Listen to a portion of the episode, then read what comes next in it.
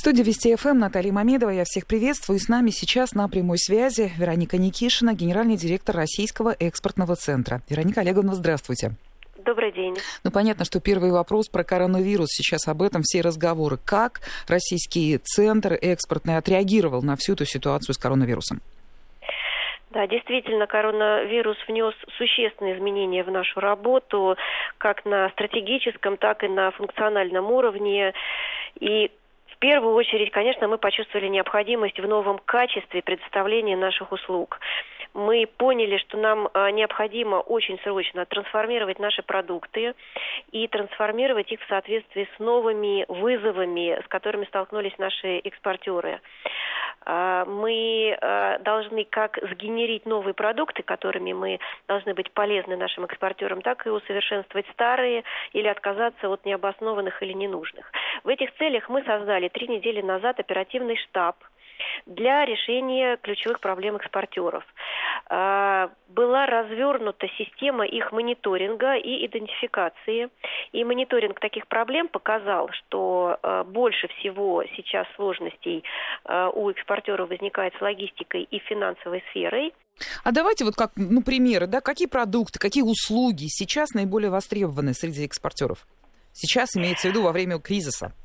Э, кроме э, финансовых э, продуктов, которые стали еще более востребованы, и здесь в первую очередь речь идет про более конкурентоспособные кредиты с нормальными ставками или страховое покрытие с большими рисками, сейчас еще востребованы консультационные продукты, очень хорошую и востребованность, и динамику э, удовлетворенности клиентов показывает наша новая услуга, новый продукт. Это поиск российского поставщика товаров или услуг по запросу иностранного покупателя.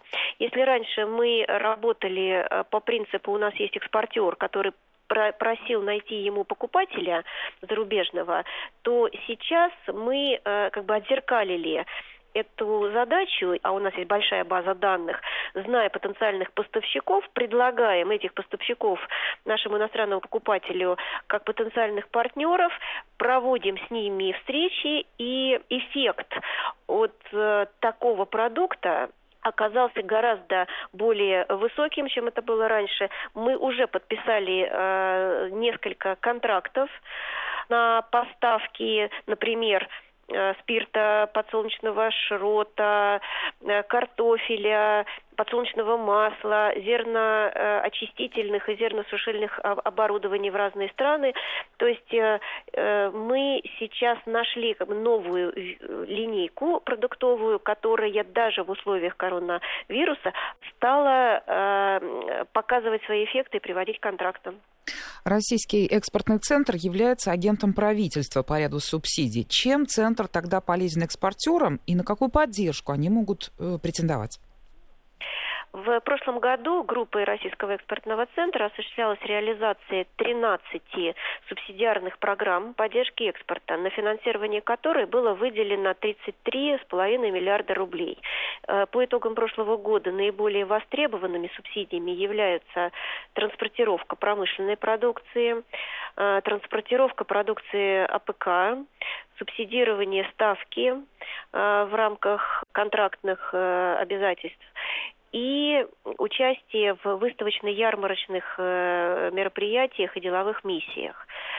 А, важно отметить, что еще у нас есть э, демонстрационно-дегустационные павильоны в Шанхае, Хашимине и Дубае, которые, кстати, несмотря на коронавирусную инфекцию, продолжают работать и привлекать новых потенциальных покупателей. Мы также субсидируем э, продвижение продукции через эти павильоны, через организацию встреч в рамках этих павильонов, поиск потенциальных покупателей. В 2020 году портфель субсидий РЭД значительно расширился. С середины апреля мы начали прием заявок на компенсацию расходов на патентование за рубежом. Э, производители отечественной продукции смогут компенсировать большую часть понесенных затрат, связанных с регистрацией на внешних рынках объектов интеллектуальной собственности. А, Вероника Олеговна, вот в СМИ э, были сообщения о том, что Российский экспортный центр сам готовил ряд поправок в действующее законодательство в рамках антикризисного пакета. О чем идет речь? В первую очередь, новеллой, которую мы предложили, и Минпромторг нас поддержал, и подготовлены поправки, э, соответствующие к нормативной базе. Новелла является упрощающей э, доступ компании к механизму как ППК инструменты. Вторая новелла – это создание возможности подать заявку на участие КППК в электронной системе ГИС «Промышленность» и пройти в ней весь полный цикл согласования и представления документов вплоть до заключения соглашения. Обновленные государственные программы по КППК это очень актуально в условиях кризиса, поскольку, во-первых, э, облегчает э, получение кредитных средств, а во-вторых, повышает доступность заемного финансирования по льготной ставке. И важно отметить, что мы не просто изобретаем новые механизмы поддержки, мы совершенствуем имеющиеся, те, которые уже прошли испытания на практике, и э, мы абсолютно уверены, что эти инициативы будут востребованы у российских предпринимателей, экспортеров в это непростое время. Э, мы, кроме того, в правительство внесли э, с помощью вместе с Минпромом э, проект постановления государственной поддержки предприятий промышленности в целях компенсации затрат на транспортировку на фоне распространения новой коронавирусной инфекции. То есть мы э, упрощаем, делаем более гибким стандартные процедуры, э, по которым предприятия могут обратиться за компенсацией затрат на э, так называемую логистическую субсидию.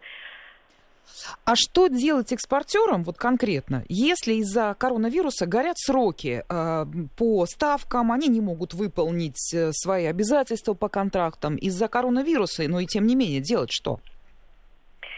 Ну, Действительно, э, одним из главных рисков для экспортеров является не получение экспортной выручки в связи с этой дестабилизацией э, торговых отношений. Э, кроме того, необходимость соблюдения валютного законодательства э, и репатриация валютной выручки являются обязательными требованиями для участников внешнеэкономической деятельности. Поэтому, конечно, э, крайне важно во-первых, получать у своих контрагентов подтверждение, что невозможность выполнить свои обязательства по оплате э, является причиной таких э, проблем является форс-мажор. Этот документ будет э, для российских экспортеров основанием для того, чтобы претендовать на различные льготы. По внешнеторговым контрактам которые лежат на стороне наших экспортеров и которые мы не можем выполнить, и наши партнеры могут предъявить какие-то иски. Здесь э, необходимо подтверждать у торгово-промышленной палаты наступление обстоятельств непреодолимой силы, то есть форс-мажор, и такой сертификат российские суды считают достаточным доказательством для неисполнения контрактов. Спасибо большое. С нами была генеральный директор Российского экспортного центра Вероника Никишина.